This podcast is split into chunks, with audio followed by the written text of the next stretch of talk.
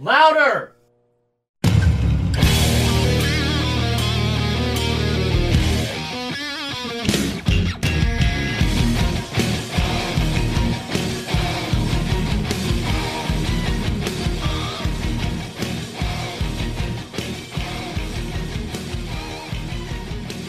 Welcome, wrestling fans, for the very, very first episode of Next Evolution. I am your host, Eddy Shepard, along with. Travis Lassiter. And on this podcast, guys, we are going to watch the rise and the demise of the black and gold brand. Travis, when did you get into NXT? I actually remember watching uh, some of the previous NXT before NXT became NXT. Um, but I can remember when I first started watching it was is probably a good two or three months after it started just being the developmental brand because it started getting some buzz and stuff and uh, i hadn't heard of a lot of the guys that were in nxt or fcw at the time you know i heard about Bryan Danielson and things like that and when he came over from uh, into the NXT show. I mean, he was probably the highlight of that whole first run of NXT. But I can remember the first time I really, first memory of me watching NXT was a, a face off with CM Punk and Seth Rollins um, when they were both their respective champions, which was what sometime. It it shows up, I think, in like August of this of this year Yeah, that we, we start sometime like following. yeah, I think so. I mean, right, I think it was right when Punk turned heel. Yeah, I can remember that, and then I remember Big E's five count was a big thing, and I remember the Shield showing up in NXT towards the end of the year. With the, Um, I think Seth was still champion. Still at the time. champ, so he had to lose. He ends up losing it to Big E. Spoiler alert, guys! Big E Langston, he hadn't dropped the Langston yet. the the whole thought process behind this podcast is we both love the NXT brand so much, and we're going to go back and kind of look at its beginnings of seeing the black and gold brand become this developmental deal to pretty much being the third legit brand. You can almost argue that one of the top brands of. WWE. It was at the time. Like I mean, you had all the indie buzz of people coming in, like uh eventually Kevin Owens and you know Sami Zayn. He drops the El Generico and comes in as Sami Zayn. I mean, people from uh, different parts of the world I'd never heard of. I'd never heard of Pac.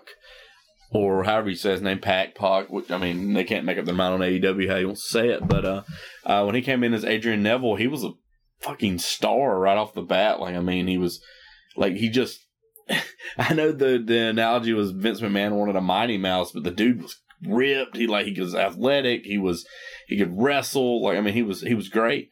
Um, then you had people like Corey Graves, who I'd never heard of, coming in. Uh, definitely looked the part of a professional wrestler with all the tattoos and stuff. And it's just it's weird seeing how he how he metam- metamorphosizes in because in the first couple episodes he's tagging with uh, Jake Carter, which is uh, Vader's son. Vader's son Yeah. who looks exactly like the Miz a lot. Um, but yeah, I mean, it's going to be cool to see some of our favorites of the day how they they came up because uh, if you really watch the early days of NXT, it it feels like a developmental brand because they bring in stars from.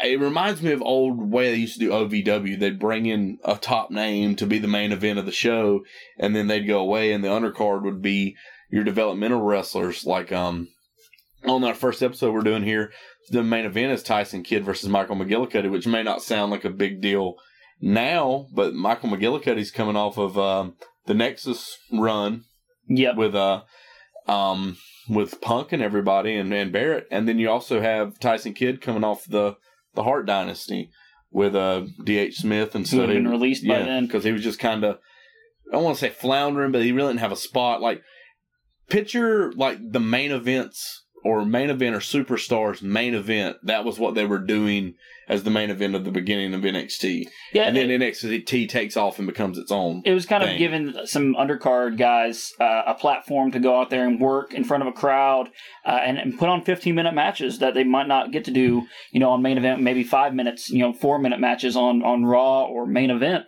Um, but you were talking about the, the Nexus. It kind of goes all with the roots of NXT. Mhm. NXT was formed in 2010 following the end of the ECW brand, the WWE ECW brand. Sci-fi, baby. It was so good. Uh, on February 2nd, 2010, Vince McMahon introduced a new weekly program that would replace the canceled ECW in its time slot on Sci Fi Network. Vince described the show as the next evolution of WWE, the next evolution of television history. Yeah, okay. Trash.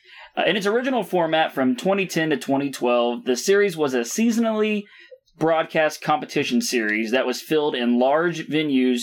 Typically, it was filmed before SmackDown tapings would take place. It just kind of took ECW's spot, Yes. essentially. NXT rookies were paired with WWE pros, with the pairs competing in challenges until one sole winner remained. Travis, the lunacy of the shit they made these guys do. Man, the whole first season of NXT was just to get Michael Cole over. I, I mean, I'm sorry, but essentially, he was pushed as a heel character on there against Daniel Bryan. Brian Danielson, he changed the name to Daniel Bryan. I mean, they had like keg runs and jousting. There was there was like, that one where like they had to chug soda, They had to chug soda. sell programs. it was stupid, it was stupid stu- shit. stupid stuff. And then they would they'd give them a word, and they had to cut a promo, which is right out of Vince McMahon's promo class. Which I mean, some of the stuff. I mean, freaking. I what was it? Uh, they gave. Wade Barrett wind, and that's where he came up with like the winds of change, which then that became one of his uh, signature moves later on. But like Wade Barrett was really a high spot. Daniel Daniel Bryan was a high spot, but Yeah, the very first episode of the of this format of NXT was Chris Jericho, and he was world heavyweight champion against Daniel Bryan. who's uh the whole Miz Daniel Bryan feud comes from this. So the first season of NXT is like we're talking about it. Like if they had took away the competition like bullshit part of it, like you know, like the let's do a keg run where Titus O'Neil almost killed himself, and then like all that stuff, and just focus more on the wrestling. I think it would have been better received. And then if you'd have took Michael Cole out of it, calling Daniel Bryan a nerd every three minutes when he's on every thirty seconds when he's on TV screen. I mean, it could have been it could have been better, but I could just tell when you watch those old shows, when you sit there and watch the the pros up there on the the ramp, they hate their lives. They don't want to be there because they're just sitting there watching matches essentially and have no part on the show. So they're like, I remember CM Punk just sitting there with his friggin' uh, hoodie over his head because he didn't care. And his wasn't his his uh rookie was Darren Young, and then they tried to bring him into the uh, Straight Edge Society, but he was like a partier or something on the show. It so was that- something it like that. Yeah, it was. It Didn't was. make sense. it was really ridiculous stuff. Um, kind of some of the notable talent that came through the first couple seasons. It's four seasons.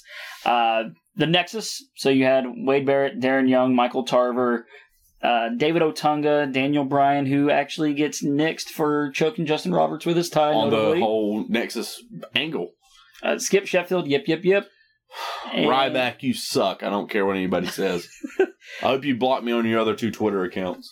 uh, kind of getting past the, the Nexus, but you had Kaval, who was Loki, Michael McGillicuddy, who's Curtis Axel, Alex Riley, Husky Harris, aka Bray, Wyatt, Titus O'Neil, Kaitlyn, Naomi, AJ Lee, Johnny Curtis, aka Fandango, Dirty, Dirty Dango. Dango. Shout out to Johnny Curtis. Uh, Brodus Clay, who is a terrible wrestler Tyrus. in the NWA. Uh, I don't care what anybody says. He does not deserve to have any kind of title. he he should be a mouthpiece for somebody. Derrick Bateman, Good old EC3 controlling his narrative now, but back then he was like weird frat boy Derrick Bateman, which was him and Johnny Curtis are the highlights of NXT Redemption, is what they end up calling it, and it just they pretty much stop stop the competition and show also and it just becomes the, a show. The, the Daniel Bryan, uh, Derrick Bateman stuff they were doing on the show, Yep. fucking hilarious. and Kaitlyn was on there, uh, like as a love interest of Dirty Dango, and she was like a love triangle with Bateman and him, and it was it was hilarious because if you've never seen Johnny Curtis like walk out of a bathroom and then just like not wash his hands and like he Derrick Bateman walks in there and he's just standing there. He's not standing facing the toilet. He's standing facing the the side of the toilet, and he just keeps asking what he's doing. He's like, "I'm in my office. yeah, I'm in my office." which is funny because just being around him, that's actually really his personality, and he's a funny guy. Well, and Maxine was on there, who she went on to be in Lucha Underground as um, she's like a main person on Lucha Underground. Uh, but I can't. Her name escapes me right now. But there, there's a Byron- lot of branches. Byron Saxton, who still does commentary, and Connor of the Ascension. Connor of the Ascension. Um, There's a few. There's other. There's other ones too, but those are the most notable Was ones. Luchasaurus on there? He was in FCW Oh, and and, no. and also on NXT. So I- I, I, don't know if we get him yet. I know in the episodes we've started already. He's not on. I, I remember I started watching this a while ago and I just never finished it because I was just like I was trying to get to this part of NXT, but I just kind of wanted to see how it went. Eli Cottonwood was terrible. he was not good. He had size. That was it. He, he kind of r- could have pulled off a Waylon Mercy gimmick, but he just did not have the Charisma. the charisma or the like the promo skills to do it. Um, You- You were actually speaking about the NXT Redemption. NXT Redemption began on March of 2011. The show's competition format was gradually and quietly forgotten about, although it was never officially dropped. They just they just stopped doing it, like you were saying. Yeah, The they pro- brought, brought back all the people that had lost from previous seasons, kind of, and then it just kind of turned into a superstars. Which was it? Season three or season four was all women. Four, or Four. three. Three yeah, because yes. that's when Kaitlyn wins and AJ and her start their frenemy kind of thing. Yeah, it's stupid. Uh, the pros ceased to appear, and NXT Redemption morphed into its own entity, featuring storylines, matches involving long tenured lower card performers such as Tyson Kidd, JTG, Trent Barreta, Kaitlyn, Johnny Curtis, AJ Lee, Kurt Hawkins, and Michael McGillicuddy. K- Kurt Hawkins and Tyler Reks had a heck of a run as like a heel tag team on there. They did. They Um, and actually they got some matches on Superstars and SmackDown as well during that time. Which Tyler Reks now, if you have never haven't seen him now, He like, is transitioned to yes, a woman Yeah, it, it, it's good for him, but it was like I hadn't out of any- nowhere. out of nowhere, hadn't Yeah. seen anything about it, and there's just like boom. I was like, oh my god! But Tyler Reks, I thought he was money, and then he just kind of got dropped. He came in muscular, beating everybody down on SmackDown, and then it just went away. Yeah, I don't know. I don't know if he was just issues backstage or what. He had a great look. Um, Huge fan of Kurt Hawkins too, because he was he's he's a he's a really good worker. He just I don't know, he just never got the the break. I think I think problem with Kurt Hawkins is he he looks just like a normal wrestler. There's nothing. Not saying he's not a great wrestler, but he just he looks nothing out of the ordinary. I guess what I'm saying. No no disrespect. Which he's found himself more now in Impact and stuff like that on the Indies than I feel like he ever did in. WWE. The final ep- episode of NXT Redemption aired on June 13th after the show ended with no conclusion, with a new NXT advertised the following week. In total, NXT Redemption ran for over a year and 67 episodes. Yeah, they never tied up any of the storylines. Like the only storyline I think that continues from NXT Redemption to the new NXT is, Johnny Curtis and Derrick Bateman because they were the most entertaining thing on NXT Redemption. But Derrick Bateman gets eat up by the Full Sail crowd. Like, Oh, yeah. they don't they don't like Derrick Bateman. Well, the funny thing is, when I was researching this, there was a sixth season that was proposed. Also, I believe they already shot all the promo shit for it. Yep. Uh, it was going to be under its original format. The season was supposed to star Big E, Seth Rollins, Damien Sandow, Sin Cara, Bo Dallas, and Leo Kruger as the season's rookies. Yep. And you, if you go back now, knowing what we know now, some of the the the sizzle reels for these wrestlers is the stuff, Stuff. from that. Bo Dallas, especially when we start Uh, watching Leo this. Kruger uh, as well. 'cause I think I watched into the third episode, but um, yeah, it's either the FCW um documentary they do on the WWE Yeah. network or it's Big E's story. Might be that- both. I that- think Big that- E's it specifically shows they the showed footage. that he was supposed to be on NXT, but like they showed the lineup, and Damien Sandow had like his hair down and all that stuff, and Leo Kruger wasn't Adam Leo, Rose yet. Adam Rose yet, and he didn't have the South African a- accent either. Because in the promo videos you see in the first few episodes of NXT, he just sounds like a normal guy. Just trying to find a character, man. Mm-hmm. In June of uh, 2012, the all rookie competition was abandoned. William Regal would also take over as the authority figure and match coordinator, which goes to show you why the quality starts to, to rise from the beginning. The same month of June 2012, WWE ceased operating FCW and began running all of all of its developmental events and operations at a Full Sail University under the name NXT. The television show would be revamped that, that same month to focus exclusively on developmental talent, which is ironic because it's, it's what they're actually doing now. NXT kind of, the black and gold brand became this bigger thing than what it originally was kind of the concept of. Um, so the first four episodes under the new format were all taped at Full Sail on May 17th.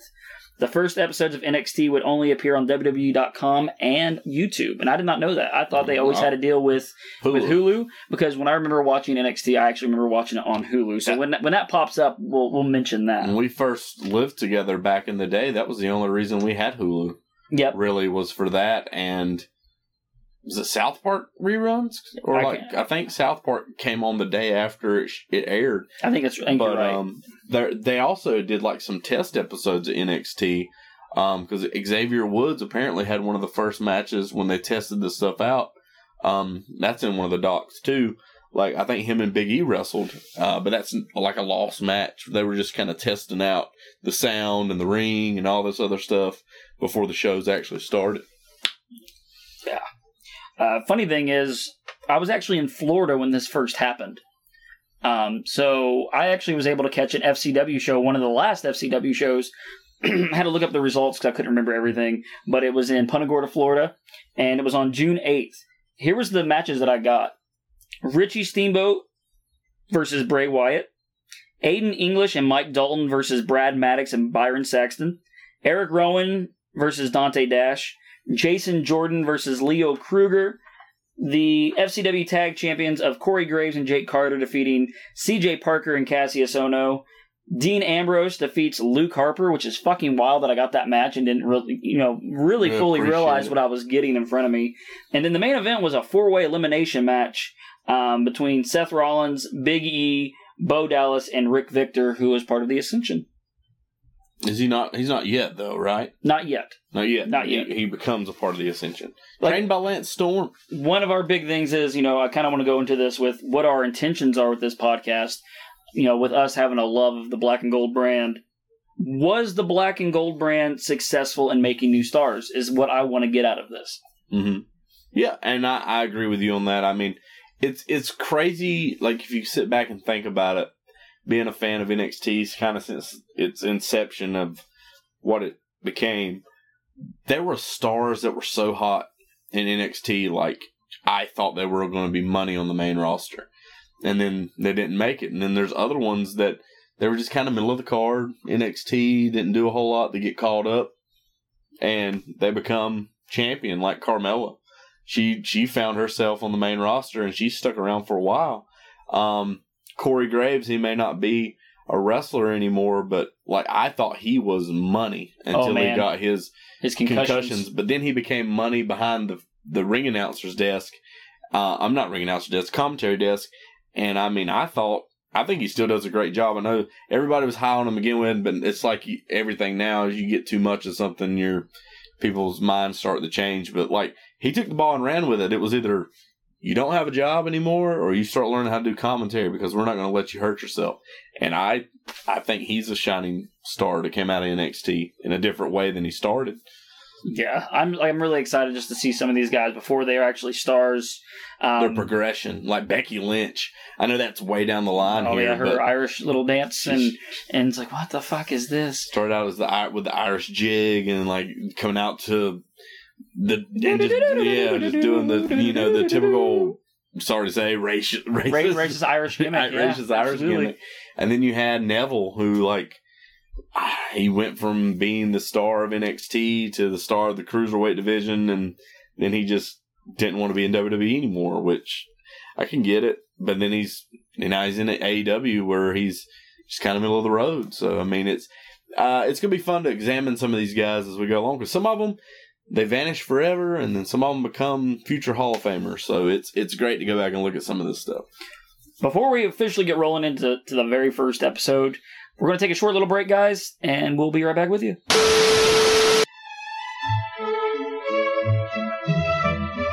Oh, hello! Do you know about Project Louder?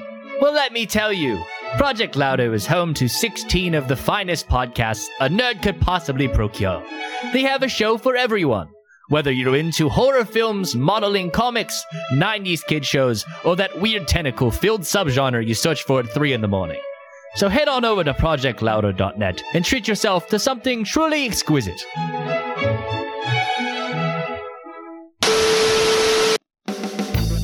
We believe the mat is sacred. Honor is real. And everything is discussed under pure rules. My name is Ryan, one half of the Wrestling Purist podcast. We review all things wrestling and don't pull any punches. We do an episode every Sunday where we go back and watch a pre 2020s pay per view and then talk about it in the segment we call the Retro Review. I also do an episode every Friday morning in our WIN series. WIN just stands for Weekend News. It gives me an opportunity to freely shoot on 10 news topics from the past week. I also do pay per view predictions and reactions to large breaking news stories like Tony Khan being the new owner of Ring of Honor Wrestling. You can find us on all major podcast streaming platforms. Check out our Twitter page at the WP underscore pod. That's T H E W P underscore P O D for all updates. Our pinned tweet has other links as well, like our merch store and how to support our show directly. Remember, whether you agree with us or not, we're right because we are the wrestling purists. Next Generation Wrestling brings some of the most talked about and star studded professional wrestlers from around the world. Based out of East Tennessee, NGW is becoming one of the most sought after independent wrestling promotions in the past four years. Witness NGW Live or on demand on the High Spots Wrestling Network streaming app. Follow us on social media platforms at NextGenTN.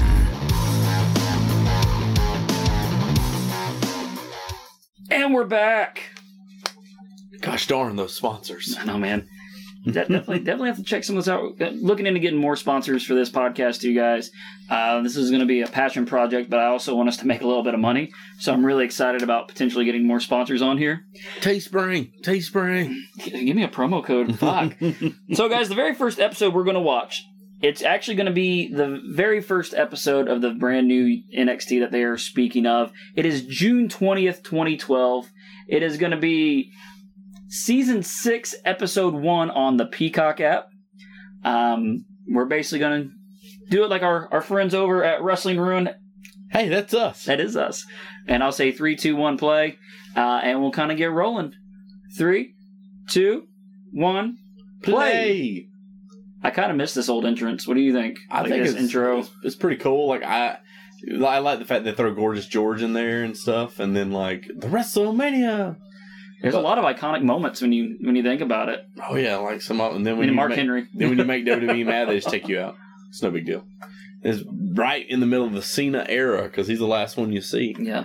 But like this opening promo package really just gives you that boost to NXT. Like, look, here's all the stars that are here now. We're looking for the next crop of these guys. Yeah, they is- they say that NXT is the gateway to the future. Which it's it's cool seeing all these guys because this right here's my childhood, the boyhood boyhood dream. Uh, Stone Cold, Stone Stone, Cold. Cold. It- It's pretty cool. You see all these things. You see like I'm trying to see like people. I mean, there's Rey Mysterio here. Uh, there's Kane, doing a choke slam. Looks like Heath Slater. yeah, Yeah. took the choke slam. But like, I mean, it talks about what in they what they envision NXT to be, which to me it's still weird seeing that old scratch logo in the X. Because eventually they take that out and it, NXT become kind of becomes its own thing. and they, they start showing clips. All this is clips from like you saw. I think they show Xavier Woods where you were talking about that clip uh, of them of him having the very first match. They kind of right, right there, Xavier Woods. It's weird always seeing the WWE HD in the in the in the uh, corner Yeah, 'cause- they started doing that and then they just did away with it finally. because HD just became the thing. But like They were innovators with that Yeah. though. I'll, I'll give them that. They were. They I were- remember how big a deal that was too, because they had to buy all these new cameras, New and all that entrances. stuff. Dude, this intro is fucking awesome. I, I love the uh, the band that does the intro song, which you heard at the very beginning of this podcast, is Coheed and Cambria. Uh, it's Welcome Home. Fucking awesome band. They got some good shit out there. This intro is badass. Though. Look at all these stars, man, that end up going on to be these big things. And there's Summer Rae. and that's- Summer Rae, who's a ring announcer technically at this point. It's also funny too because like all the highlights they just showed starting out this show are clips From these tapings. or clips from these tapings. Like That's and you just saw a Del Rio sign, which the less said about Del Rio, the better. Who wants What- to be in the WWE Hall of Fame, which will never happen. Never happened. Funny thing is here too. William Regal's cutting this like voiceover, kind of talking about different things. It is so bad. And Yeah, it, it sounds awful. Which they're still working the kinks out, but you'll hear that even more, like with Jr. and stuff later on. Like In this you can tell episode, it's not in the arena. In this episode, there's something Jr. does that's really noticeable, and it drives me nuts. And when we get to, it, I'll, I'll bring it up. But this this is pretty cool. Like the whole setup at Full Sail. We've been to Full Sail. We, we Mhm. we were at the Cruiserweight Classic, which I'm excited to get to that part. We may even do the Cruiserweight Classic, like the actual Yeah. final, the uh, semifinals and finale. it is weird seeing Jr. in NXT though, A little bit. because he he used to just what he came in and do the main events on FCW or something. Like he didn't do the whole shows. No, I believe Dusty was one of the main guys. I think Dusty Yeah. and William Regal were the and ones then that Byron did it. Saxton would come in.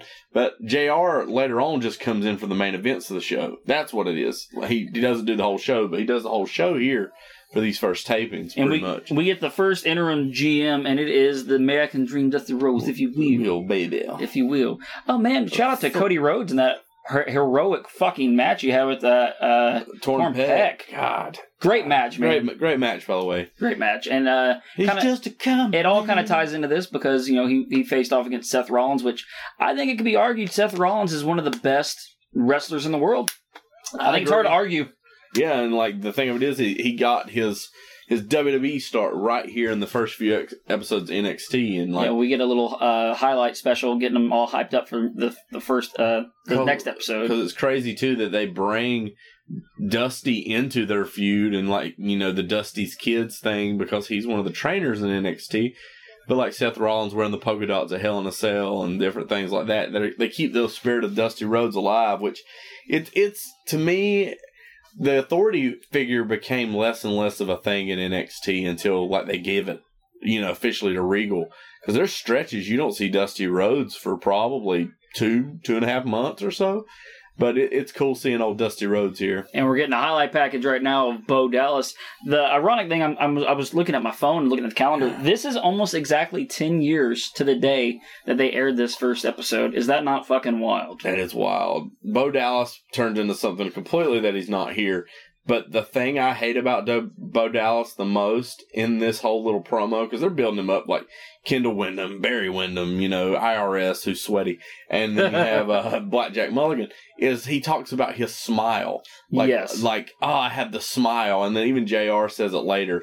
I hate that. He has the most generic baby face. Like if anything, it makes me hate him of how baby faced he is here. But this is the the stuff we were talking about that they were going to use for the NXT show. the show. Is this little package here, and it makes sense. Because they even have the like the WWE.com thing on the side. Like these are the interviews they did in the first few seasons of NXT, how they had them set up. Yeah. So like this this is your welcome packages, and they use them for pretty much everyone. I don't know if they use Sandals because he's a heel. Like all the faces and stuff they kind of use here to begin with. He says a smile that shines for miles, a fist that breaks bricks, and a chin that don't give in. Yeah, I'm done. Fucking stupid. He looks he looks cool. I mean, he looks pretty cool. I am very surprised they didn't have him and uh, Bray team up together. I guess they were just trying to keep them as far apart, which they never did any time in their career. There's old Rick Victor being a uh, jobber right off the bat. Rick Victor, guys, uh, it's wild. He was actually trained through the Hart Dungeon and Yeah. and Lance Storm, Yeah. which is fucking wild to think of. He'll go on to be part of the Ascension, probably one of the, the biggest tag teams at the time in NXT for, for quite a while with the um, run they have with tag titles after uh, they defeat. Ah, who did they defeat? Did they did they defeat They beat. Ne- do they beat Neville and? and, uh, Corey Graves? They may. I, I believe so. May, maybe. I cannot remember off the top of my head.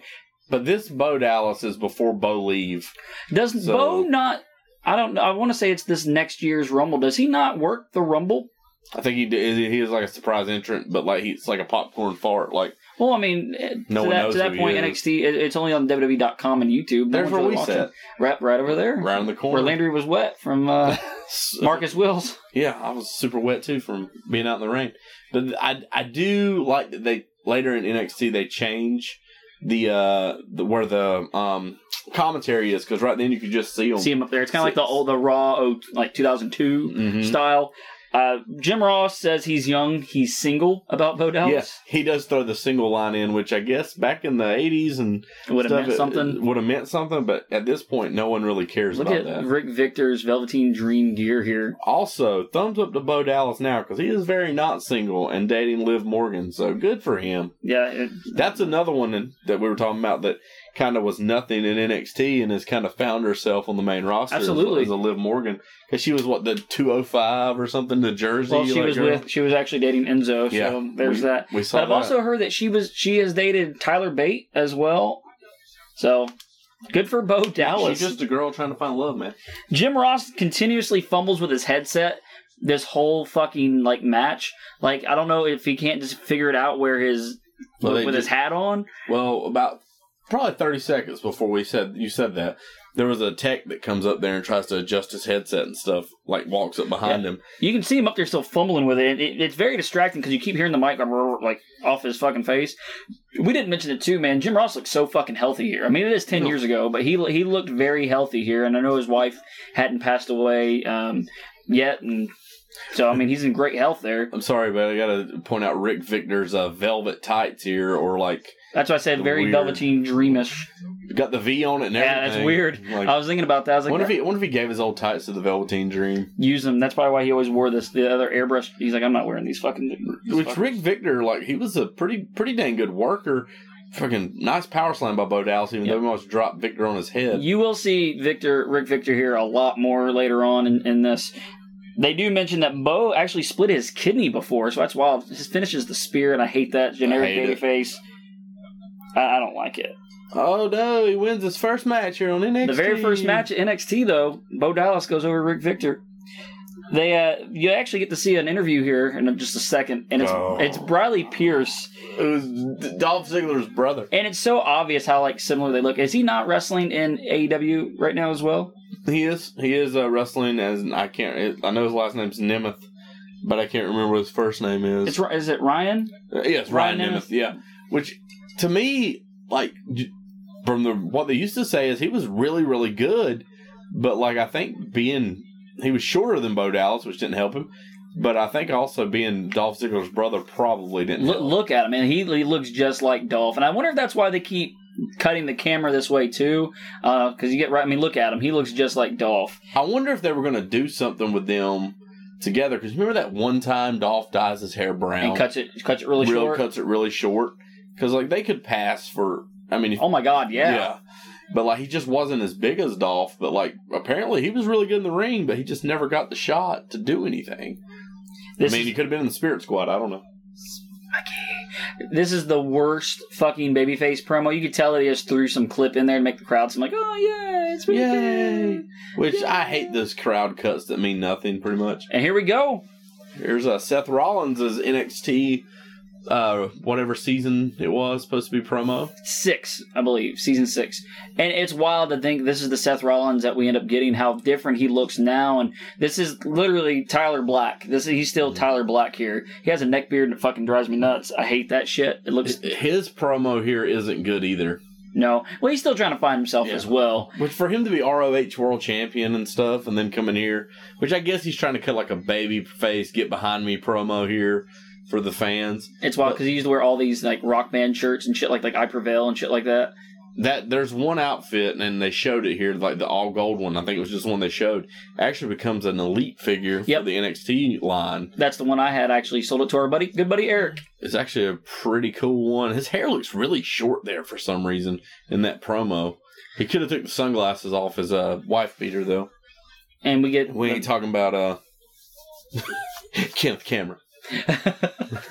we got a highlight or a, a promo here for Damien Sandow, who has, I believe, he's just about to debut, or he had just debuted on SmackDown, which he kind of passed by all of this. We just saw him at the Uh, NWA show. NWA show, and he almost died. Yeah, that was scary. We'll Oh, talk about that here in a second. Antonio Cesaro. This is when he's with, I believe, with Aksana. Alexana, he's Oh. dangerous, Dude, he came in out of nowhere too. Like they they br- they brought him up for and like and, and, like no reason. He's a seductive presence. Everyone, I can't, I can't he's my lover. Is he a U.S. champion yet? I cannot remember. He has not become U.S. champion yet because he brings the belt to NXT when he is NXT Yes. when he's champion. But like he still has the Antonio in front of it. But man, this guy even now is fucking money to me. Like how he has not been, especially when WWE had two world titles. How was he not world heavyweight champion? At least I a, a, a fucking like a main event feud. I him, mean, him and Rollins had a great match at WrestleMania. Yeah. Uh, last he, year. that's when he did the fucking spin with him and everything. Mhm. It was really not the not the leg spin, but like the the one where he puts him on his shoulders. this man is money. He just he he was too good at his gimmick, if that makes any sense. That I don't think people could take him serious as a world title contender, and they killed him when they took Money in the Bank away from him. the, he, He- actually so he could have been he could have been champ. We're, the the match we're supposed to get here is Damien Sandow versus Jason Jordan. The match never starts because Sandow's like, I'm not wrestling this jobber, basically. Pretty much fucking, it's Jason Jordan. It's so fucking wild. That's Kurt Angle's son. Who is? I was at that uh, Raw and he got revealed as Kurt Angle's son, which was in Nashville. Fun fact. Um, here's the other, here's another funny thing about this, which is crazy. Jason Jordan has was in NXT from his inception, and he didn't really ever get over Until Chad until- Gable. until Chad Gable. Well, he he was actually teaming With with Ty Ty Dillinger, Dillinger. and they had matching gear because I remember that. Yep. And they were actually getting over, but I think Ty got hurt. Ty got hurt, and then he when he came back, they split him up, and Ty turned heel, Yep. And uh, he became the perfect ten. So we were talking about how these these episodes here they were recorded on May 17th, May 25th edition of SmackDown of 2012. Damien Sandow debuted against Yoshitatsu. So Hey, he, and- he was just there. and more power to him because he went from about to be on a BS uh, competition show to debuting on the main roster. And he was he was well used. Yeah, he was. He was. I even had his first shirt, which was like the uh, welcome. the, the- like the um the evolution of Sandow or something, where it started out like the uh the chimpanzee, and then it comes into Sandow standing there at the end wearing his robe. I still have it somewhere, but I thought Sandow was money, and when he won the Money in the Bank, I was so excited. He came out the with leather- the leather briefcase, bound yeah. briefcase, and then they took it away from him. Like he could have been that arrogant champion because he was kind of getting a vicious streak after he broke up with Cody Rhodes and Rhodes Rhodes Scholars. Scholars. Great tag team as well. And then they screwed the pooch, as WWE tends to do sometimes. It is wild to see Sandow and, it, and He we were had talking a Bob Backlund robe on, by the way. we were talking to uh, Sandow um, uh, Aaron Stevens. Stevens, when we were at the NWA show, he went to go jump off the top rope against Trevor Murdoch, and his bootlace got caught on the top turnbuckle. Scary shit.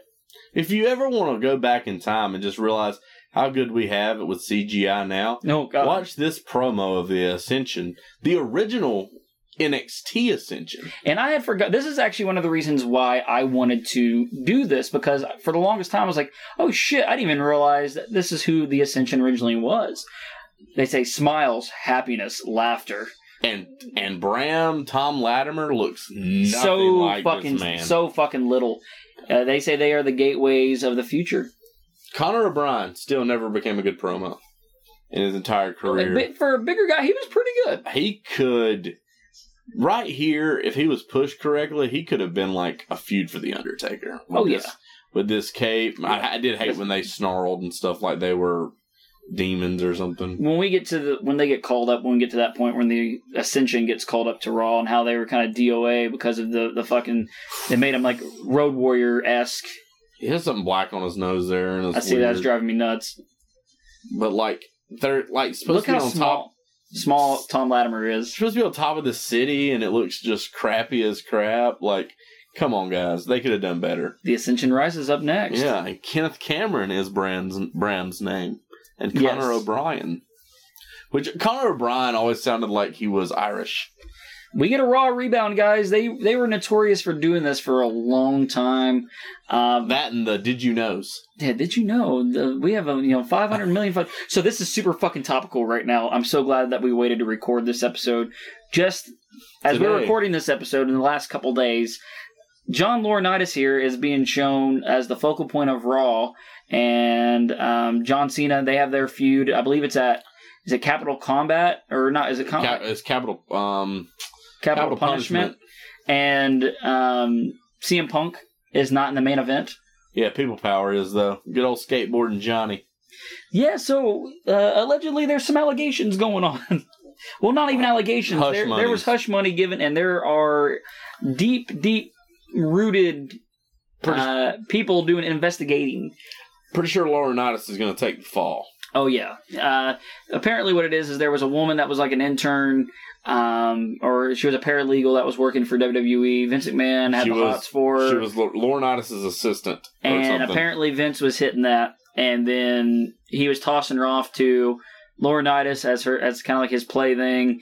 Um, I will tell you, sorry to interrupt this, but during this time, Laurinaitis was a good heel. good damn heel. And this whole people power and acting like he's hurt and all that stuff was actually good. I hated Laurinaitis for all the right reasons. Punk Punk was right in the middle of his 434 day title reign when this happened. Not one mention of Punk is on this Raw rebound. Yeah, it's all about Cena. Fucking David Otunga, NXT alum, David Otunga, teaming with John Laurinaitis against John Cena. Which is, it's weird to me that they even put this on here for a dot com show at the time. Yeah, I guess any kind of publicity. I mean, you got to put Cena. Well, they might have been putting it out to other parts of the world too. You never know. Um, I don't want to say we're close to the Raw 1000 episode as well. We're getting Yeah, close to that. where heel, heel Punk turns heel. Here's something else though. Otunga looked like money, trash. Could not cut a promo. Mm-hmm. Was a terrible commentator. Not a great wrestler. Like, I hope he's a great lawyer because he was not a great worker. No. And uh, he he pretty much stayed in the WWE for two reasons: his physique and he was married to Jennifer Hudson. And then didn't And she think- cheat on him? Yeah, I think so. So good for you, Otunga. I feel like it's not a good idea to cheat on a lawyer because they're going to find any kind of way to get you. This is neon green Cena, by the way, too. This this whole Raw rebound is over three minutes long. Uh, but going back to the whole allegations thing, um, apparently also there was talk of um, there might have been a reason why Stephanie had stepped down. Triple H has kind of stepped down out of power. Uh, so I feel like a lot of this has been known for a while about these allegations. Mhm. And then also you mentioned about Kevin Dunn. Well, they've been they've been technically doing this investigation since April. It's just now came out, which tells you all you really need to know. But apparently, Kevin Kevin Dunn sold a bunch of stock in May after they started the investigation in April, so he got ahead of the probe technically. So technically, he could be charged with insider trading for selling his stock, knowing something was going on. And then on top of that, um, yeah, it just it, it- does Nick Khan take over? WWE? No, because I mean, got rid of. Shane. I mean, he's pretty much pushed everyone out. I don't know. Vi- Bruce Pritchard's going to end up with the company. God help us. I hate this entrance. By the I, way, I fucking love it. I, it's different, the the way they keep cutting in just random dude. No, pictures. I, I fucking love it. I think I think it's they want to try something different. It makes them feel like a big deal. I like it. I And don't know. fucking, we get the Ascension, who is Connor O'Brien, who becomes Connor of the uh, of more so the, the the later tag team of the Ascension, and Kenneth Cameron, who we talked about, is Tom Latimer. The light in his hand is is cool, but I'm like, what? Dude, I like it. I I don't know. I, I like this tag team a lot.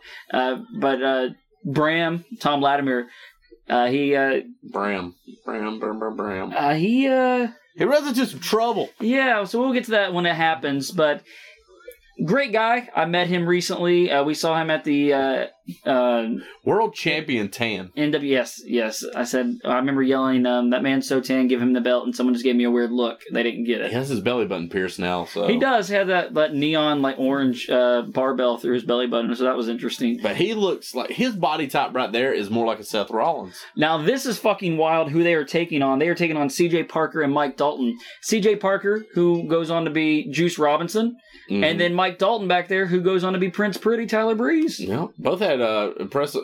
CJ Parker didn't really have the impressive run in uh, NXT. I actually- WWE, I- I dug but his- enjoy- I enjoyed it. The I dirty d- hippie. Yeah, I, the, the give peace a chance guy. And then, but he's had a hell of a run in New Japan.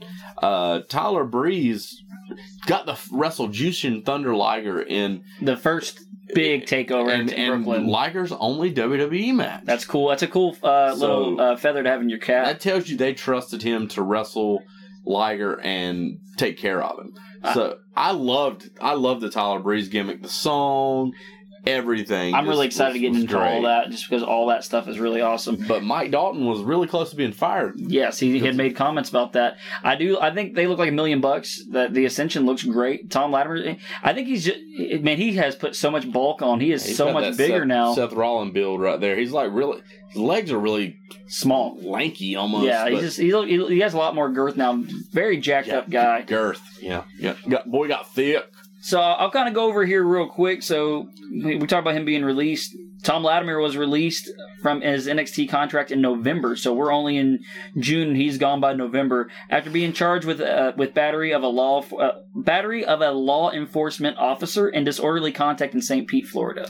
Yeah, and then he got. le- He was married to Charlotte. He was married to Charlotte at the time. Like he, dude, just had an anger problem, I guess, in his younger years. But he even has belly button pers- pierced there, by the Well, way. I mean, honestly, I mean he's so much bigger now. He doesn't even look like him, which is wild. but it, it, it times change. But like he was, he he had some problems back then because he gets Ooh. in trouble with for uh, essentially him and Charlotte have some domestic problems. He got in trouble in TNA for some problems with anger. Uh, that kind of followed him around until now, and And he's married to Camille. He's married to Camille. He's he's at the top of the NWA. Like he's got world champion tan. But like the guy, th this tag team had money written all over it. I think they could- they I know their whole they're supposed to be dark. They shouldn't have all black gear. I feel like it just kind of it, it makes them kind of blend in. They would have had something different color wise. I think would have stood out a little bit more. I will say this: so the original Ascension they formed August twenty eighth, twenty eleven, at a FCW event. Ricardo Rodriguez of uh, Alberto, Alberto Del Rio fame formed, formed the uh, the stable called the Ascension with Kenneth Cameron, Connor O'Brien, Tito Colon, who is Epico, and Raquel Diaz, who is Shaul Guerrero. Guerrero. Some uh, legacy in there. And we get our very first look at Bray Wyatt. This promo here is probably one of the best things you'll see on this entire show. It is so damn good. And this is before he has a family, the the family and everything. Like like it's just him in this video. Like you get more as you, you know go along, but it's just like back looks like back road Louisiana. It's probably back roads Florida somewhere down there. Everglades. That's But what it looks like- like to me. he's just standing in the middle of a river, probably with crocodiles, cutting this promo. But like, I remember when I first saw Bray Wyatt, and this kind of ties into Wrestling Ruin, where what we just covered. But he gave me strong Waylon Mercy vibes because I remember Waylon Mercy. A lot of kids never saw Waylon Mercy, so this was probably all like, what? But the the Hawaiian shirts, the kind of weird rambles, like reminded me a lot of Waylon Mercy. But Bray Wyatt was money from the time he started this gimmick. And I think it's cool to go back and watch a lot of those. Um, those dusty. Here's more of this. Did you know? Since its release, the WrestleMania 28 DVD has been the number one selling sports DVD in the U.S. Yeah, DVDs not really a thing anymore. Ten years ago, bud. I know, like it's crazy because like streaming services now are everything, which is what we're watching on. We're watching this on our Peacock. oh my god. Derrick So, Bateman. We get this really awkward promo with Derrick Bateman and Johnny Curtis. Derrick Bateman walks into the bathroom. it's it's great though. I love Johnny Curtis just standing there looking at the side of the urinal, calling this his office.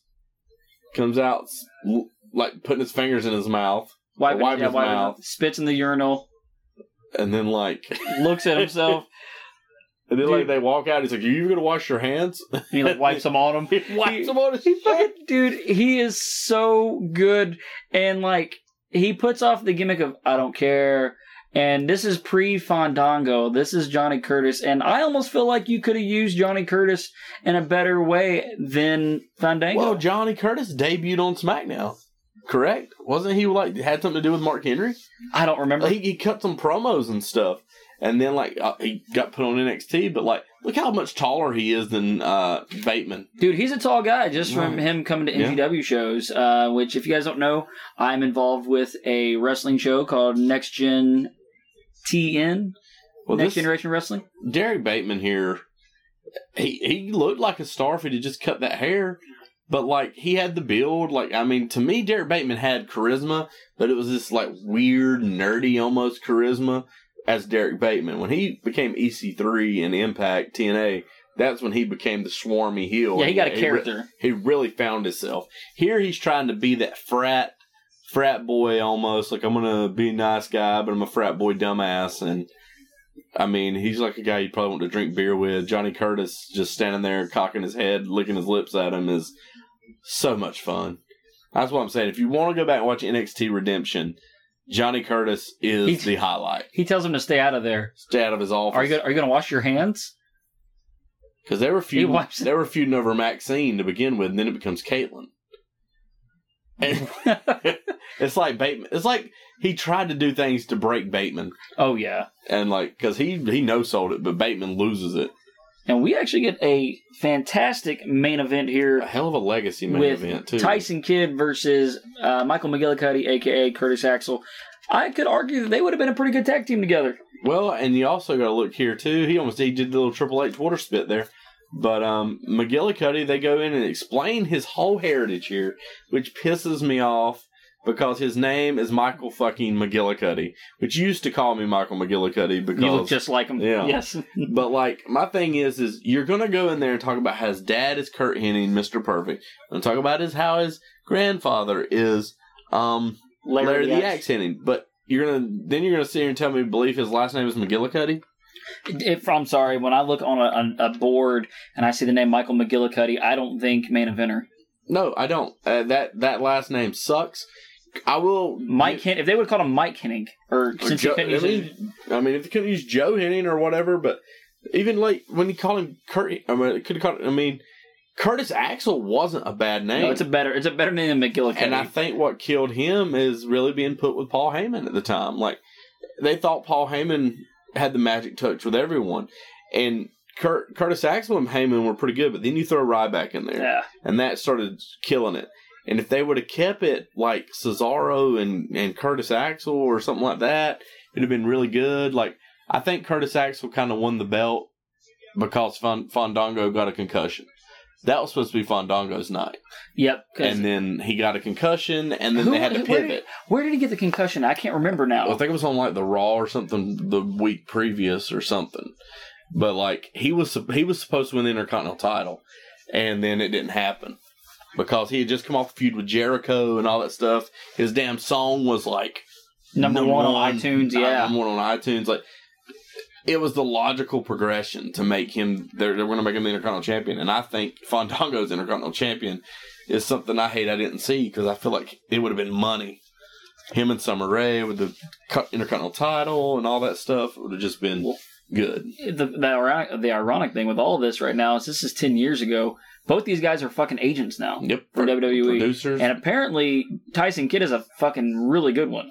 Yeah, he does a lot of the um uh women's matches and he was doing a lot of the cruiserweight stuff too before they got rid of the whole cruiser 205 live.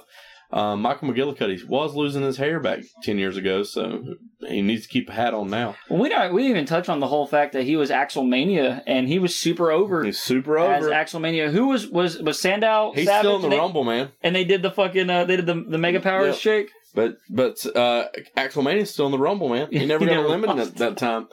But Tyson Kidd, great worker, very very underrated. His tag team with Cesaro was tremendous.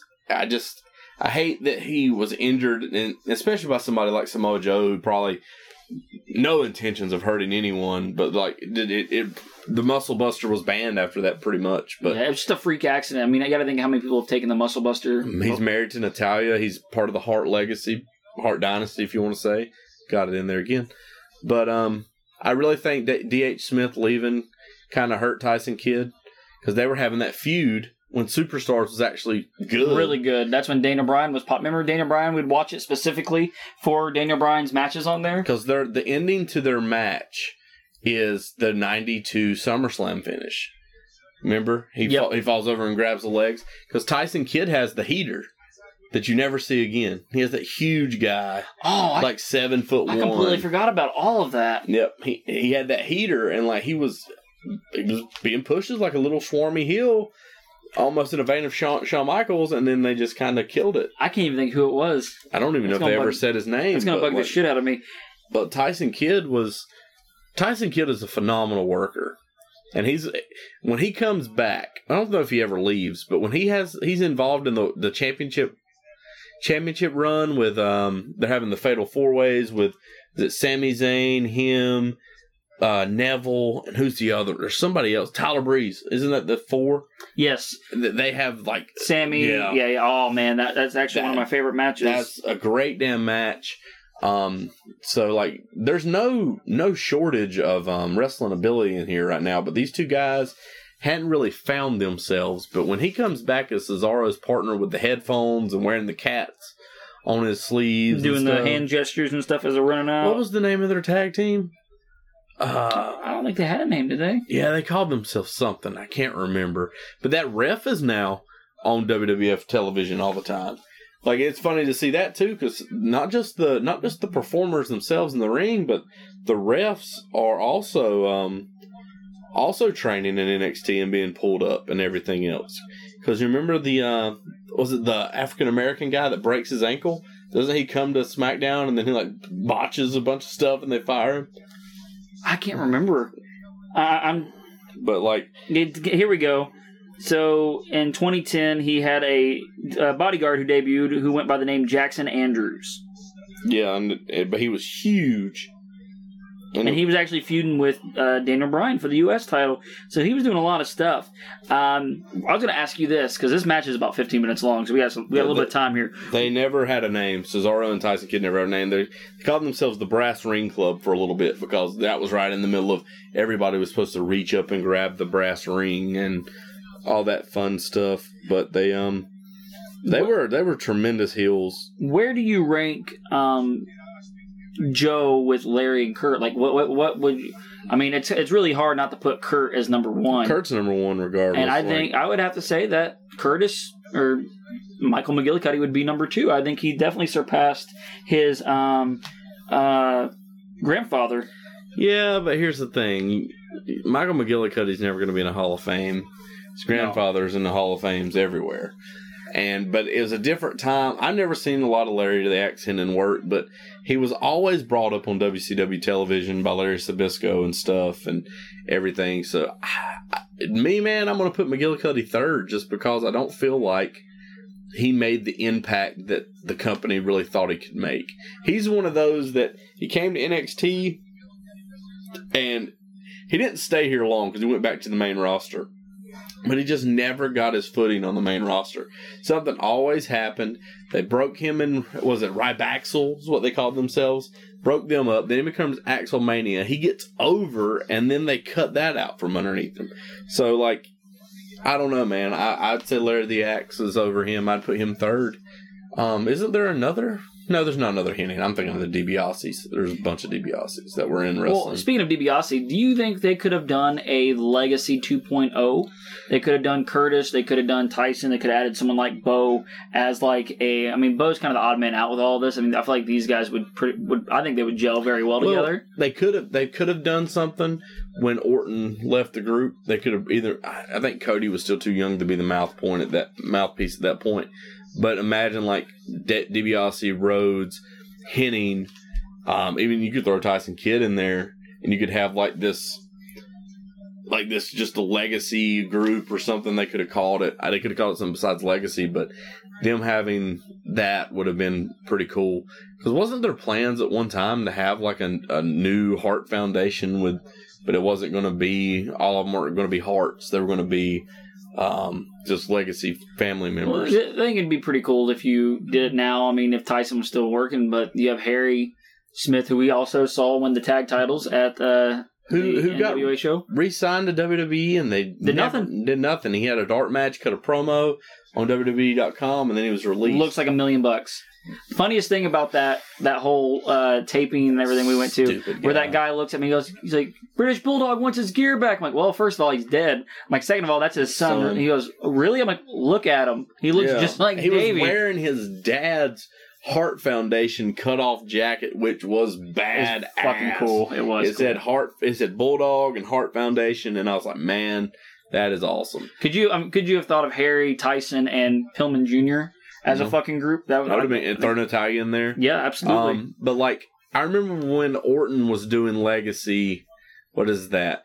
Oh seven, oh eight.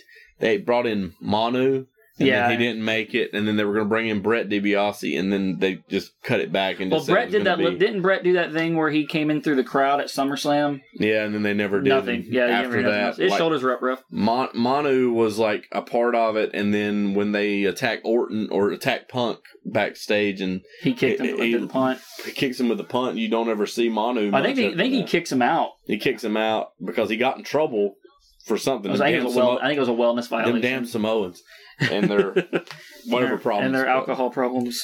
But um, I mean, they've had so many legacy people that didn't. But you got to think, man. And, and I know it sounds like I'm rambling here, but his son was never going to live up to Mister Perfect. Oh no. No, like they could put they could. Which I think it was why they almost could- a detriment to keep saying he's Mister. Perfect. Yeah, like I said, you- I get why they're calling him uh, Michael McGillicuddy, but they could have not mentioned the fact that he was Perfect Son, because, like you said, it kind of paints him into a corner. Then they pull the whole Rocky Maivia and call him Curtis Axel, like Curt Hennig, And, And Larry Axe. Larry the Axe, which that name sounds cooler than Rocky Maivia. like a lot. So we were talking too about tag teams. Right around this time, Tyson Kidd was actually teaming with Justin Gabriel, which is another great tag team. Yep. Um, and they were actually teaming up on the old episodes of NXT and on the main roster. Uh, Justin Gabriel got hurt, so he was out. And that's someone you don't really hear about much anymore. Um, was PJ Black, Yep, his name? I think he was in ROH, and then ROH went under, and he was Hadn't heard much wasn't he about working him. also in Lucha Underground, I Yep. believe. He was some. I don't think it was PJ Black. There was something else, but he had this weird, like almost like Viking gimme, like a Viking helmet out and stuff. It's kind of weird. I know he had like his hair was like dyed white or something like that, or yeah, uh, something he like that. It was, was kind of weird. Which is interesting though, because like I said, this is in June of 2012. This is creeping up on the 10 year anniversary. On June 29th, on the SmackDown edition from June 29th, Tyson Kidd actually defeated Jack Swagger to qualify for the Money in the Bank ladder match for the World Heavyweight title. It's pretty cool. So he's doing a lot of big things right now. And I want to say, like I said, Justin Gabriel's still hurt, so that's why he's been kind of doing these little things. But this is a good way to get it more, him more exposure, get him more ring time, go in there and just show that he's killing it.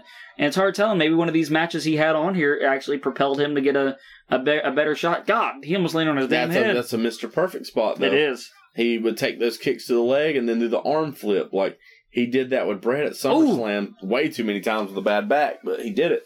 Um, also, while we're talking about this, do you remember the show, that Saturday Morning Slam show that Yep. only lasts like a, not Yeah. even a year? I remember they wrestled on there one time, Yep, I and then. Daniel Bryan was talking about bears and Bears. bear hug and being Bear hugs. being the master of the small package and different things. I'm about to go watch. I forgot all about that. That's some good shit. And that, but that was cool, man, because like it was at a time when someone like Daniel Bryan wasn't really getting the accolades he really deserved. But we would seek out to watch matches. I remember, I think you and I uh, looked forever for bragging rights so we could watch the the um, SmackDown because back when they would release Blu-rays, they would show the SmackDown before.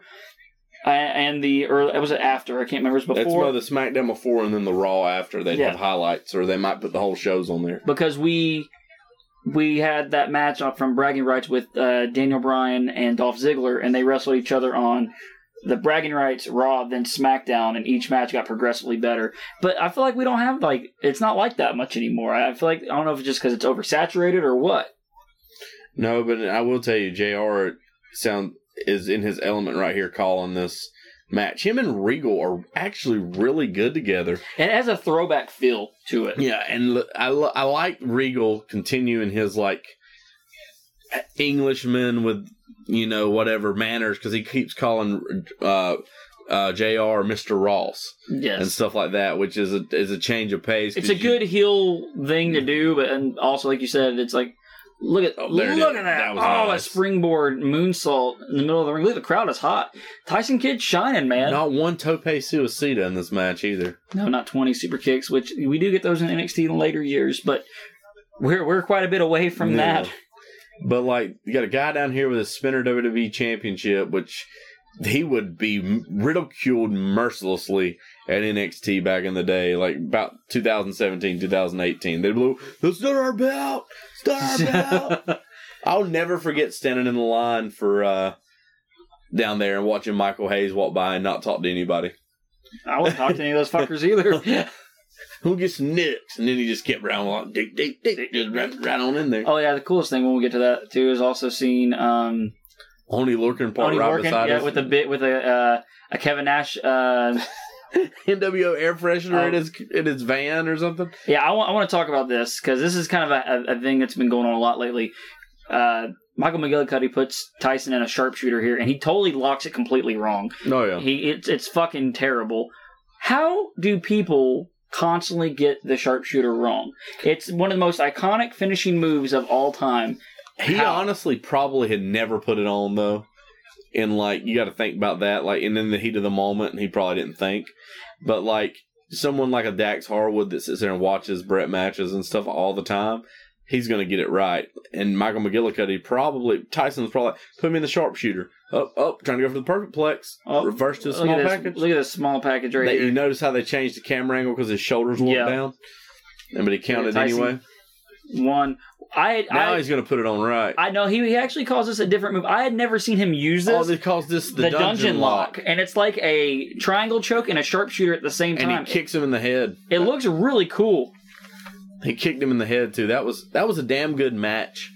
Um, it probably doesn't get the love it's supposed to just because these guys weren't considered Big stars. big stars, but like for what NXT is and what it's going to become. There's a Seth Rollins fan right there.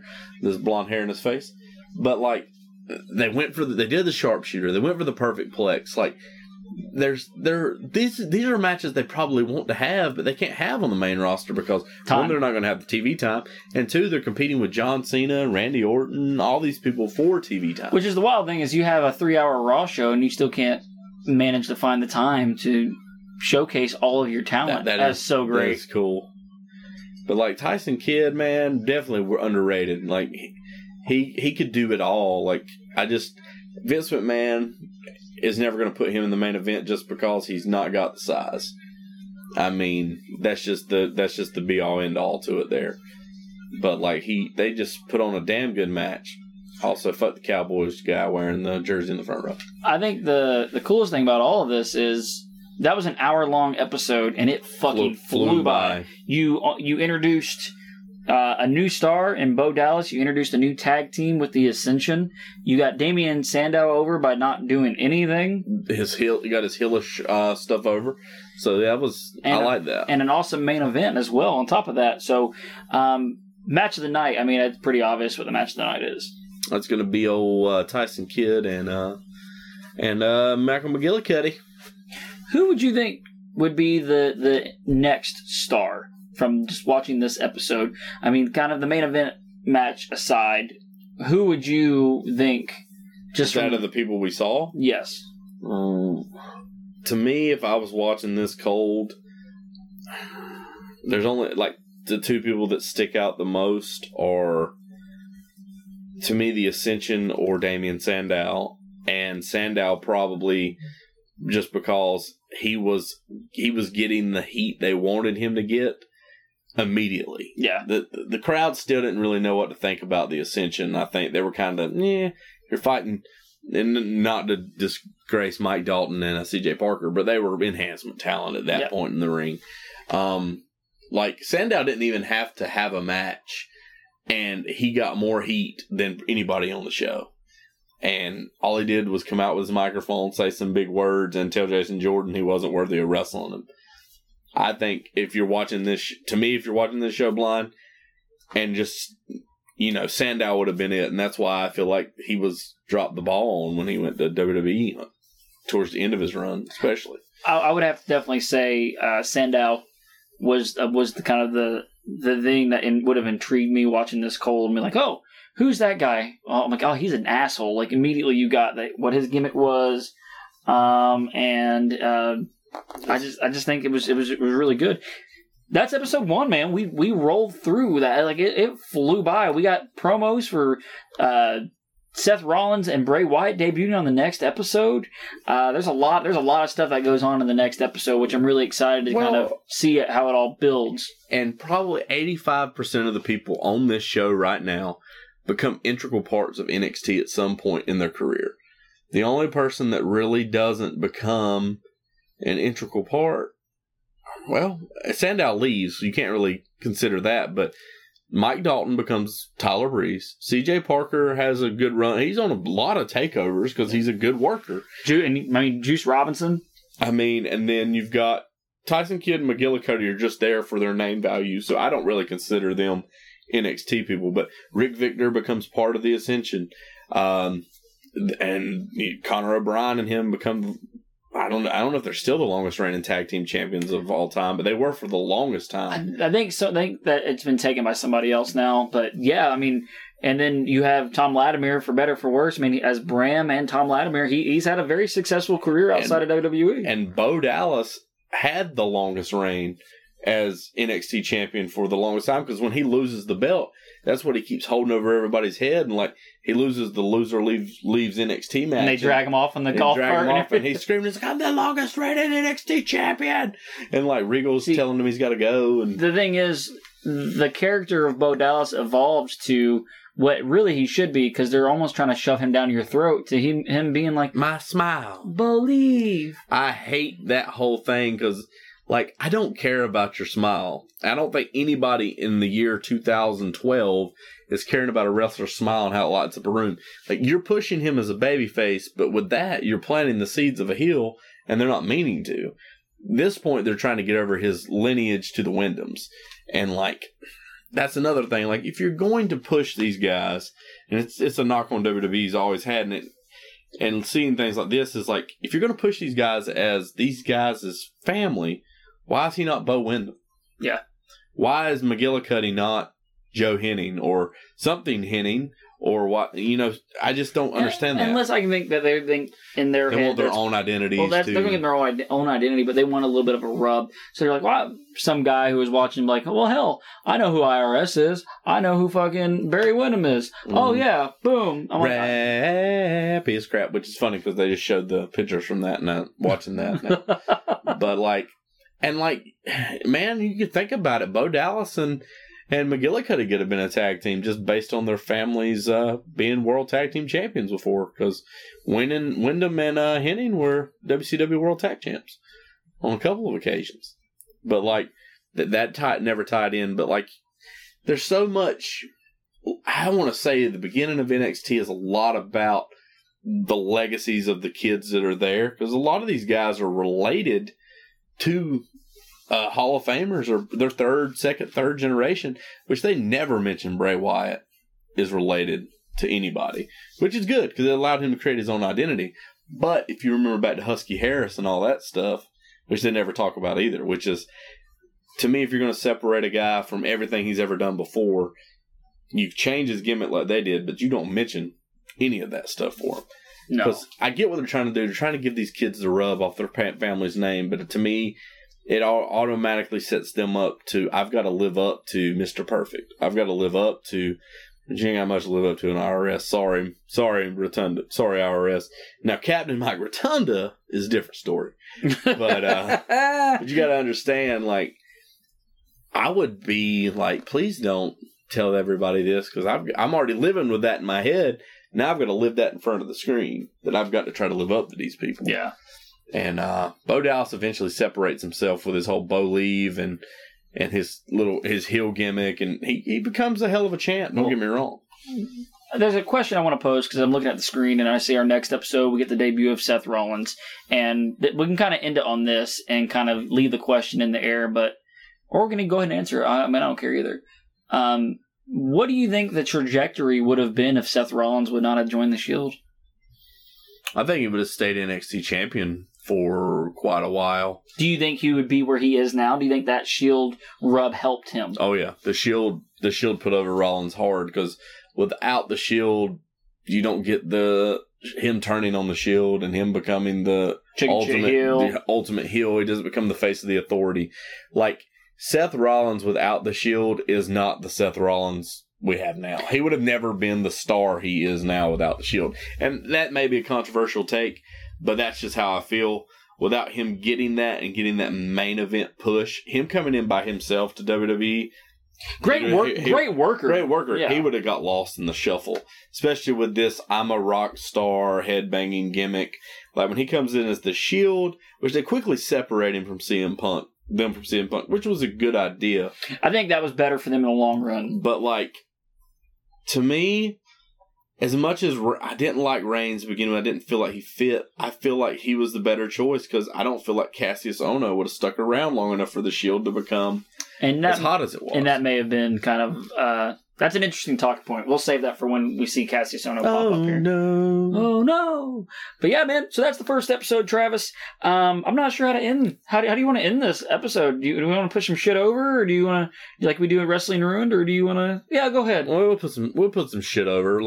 First of all, we, we have another podcast out there. You may know us from that. It's called Wrestling Ruin, where we are currently in the middle of uh, 1995, steamrolling towards King of the Ring 1995. We we are on the cusp of the King of the Ring 1995 and uh, Great American Bash 1995. which is actually the next episode we have to record. So, um, I, Wrestling Ruin is also a passion project, but there's a lot more bad on that show than there is good. I feel like I would take any anything we just watched on this 43 minute long episode than over half the stuff we've seen Now, on on Raw. don't get us wrong, and you check this out for yourself. It's kind of a watch along show like we do here.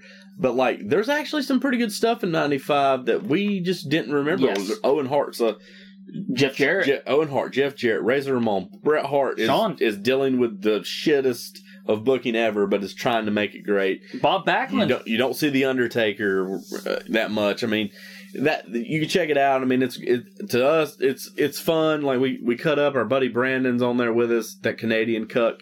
Um, but he also has a podcast, Rants from the Black Lodge, which you probably heard the uh, promo for earlier. But sometimes Eddy makes a sporadic appearance on there and talks about the the tallies of uh, things that are uh, exposed on camera. talking about boobies. Yeah, that's right. uh, and then I I have a wrestling store pretty much on eBay. I sell a bunch of stuff. TGL the Man Twelve. Um, and we have a toy show coming up in August. I believe it's August twentieth, and uh, we'll be selling our wares here in uh, the old state of Tennessee. So be sure to keep up with all that. And I think that's about it for me. Oh, and uh, we also make uh, appearances on it's a podcast called The Wrestling Purist. We just uh, did uh, Great American Bash 2000, and and I'm Eddy actually, covers NXT for them on there. I do. So. It's actually one of the ideas for this show was after doing um, one of their NXT shows and just talking about how much I love this brand so much, and uh, in a it was such a gleaming light for me to kind of find something that was mine that was you know 45 minutes of, of a show that you can just watch and, and then you can kind of just digest it and move on. Uh, so much so that when they would film these shows i wouldn't read the results. I would in- intentionally not read them so i could watch them and be surprised which is unheard of Yeah. on a show that's taped you know they would do their tapings just like they did in raw in 95 they would do three tapings at a time. Um, but Well, and, and our plan is we're going to go through to NXT 2.0. That includes the takeovers and all that fun stuff too. So, And we're a long way And- away from that because I believe yeah. the first takeover is in February of 2014. So, So- we're already uh, midway through June of uh, almost July of 2012. and I'm not going to lie, like I, I loved NXT, but Eddy was a bigger fan of the beginning of it. And there's I would recommend it to you. there there's some of these episodes that I will probably be watching for the first time because I just didn't make time for it back then. And then when I did sit down and start watching it, I got more and more involved in it. But like he he put it over huge to me to begin with, and I was like, oh man, I'll watch it. And then I didn't have time. And then he'd already watched, and he'd tell me what happened, and then. You know, things spiral, but like towards the end of this year is when I first started watching it heavy. So, um, but yeah, some of these episodes, and and you'll be fans out there will be surprised at some of the names that pop up in here. Some of them make it, some of them don't, and it's um especially like Cassius Ohno. He becomes he's super skinny here, best shape of his life. uh, Leaves, comes back. He's Oh, quite a bit heavier. blah blah and different things. But like he had some of the most talked about stuff in NXT with him and Regal and different things, and just didn't pan out like it was supposed to. But I mean, we'll catch up with all that as we go along. But um, I, I'm looking forward to seeing some of this stuff at the first, especially some of these terrible promo packages. Yeah, I will say some. The Bray Wyatt one was fantastic, but The Ascension one was terrible. we uh like I said, Wrestling Ruin at uh, at Wrestling Ruin on social media. Follow us on um uh projectlouder.net. Our awesome uh buddy at Project Louder TJ Bowser. I came to him with this idea, said, "Hey man, um, out of respect to you, I really want to do this podcast, and if uh, we have your blessing and your support, we can put it on Project Louder. If not, by all means, I completely understand." And he was all about it. He actually helped come up with the name for this podcast. So thank you, uh, TJ, for um, believing in myself and Travis to do another podcast on uh, this awesome network of yours. Um, NGW as well, guys. I had mentioned uh, Next Gen TN. Uh, we uh, we've been running wrestling shows since 2014. Yep. Um, pretty consistently to big name stars, guys like uh, Matt Cross is our champion right now, Rich Swann, um, Dirty Dango. We were just speaking of uh, Shane Strickland was our was a previous world champion of ours. Johnny Gargano's John, Johnny there. Gargano. I mean, the, the list goes on and on. Cody And Rhodes. Cody Rhodes, and um, but yeah, uh, definitely check us out. We have our show coming up. Our, our kind of like our WrestleMania. It's Uncivil War Seven uh, coming up here in um, what in July 24th. So it's creeping up in Knoxville. Um, but yeah, feel free to check us out at nextgentn.net. Um, I haven't got any social media set up for this yet for our new podcast here. The but uh, You I'll- can find me at Travis Lassiter on Twitter at Yes. this point if you want to yell at me about NXT. Um, you can block him like Joel Osteen has, And Ryback. or- and Ryback. Uh, And Goldberg for some reason. I never even said anything to Goldberg. I'm definitely going to make us some social medias for this. So after this first episode rolls through, uh, when we record again, I'll definitely have all that stuff up. Shout out to Cody Ford, who also does, uh, you know, it's it's pretty much his baby with NGW uh, for making graphics for us for this show. I'm really excited about that. Um, but until then, guys. Um, we're gonna keep watching, keep uh, keep up with NXT. Uh, this is the NXT evolution, the rise and demise of the Black and Gold brand. I'm Eddy. This is Travis. We'll see you guys. Bye. Bye.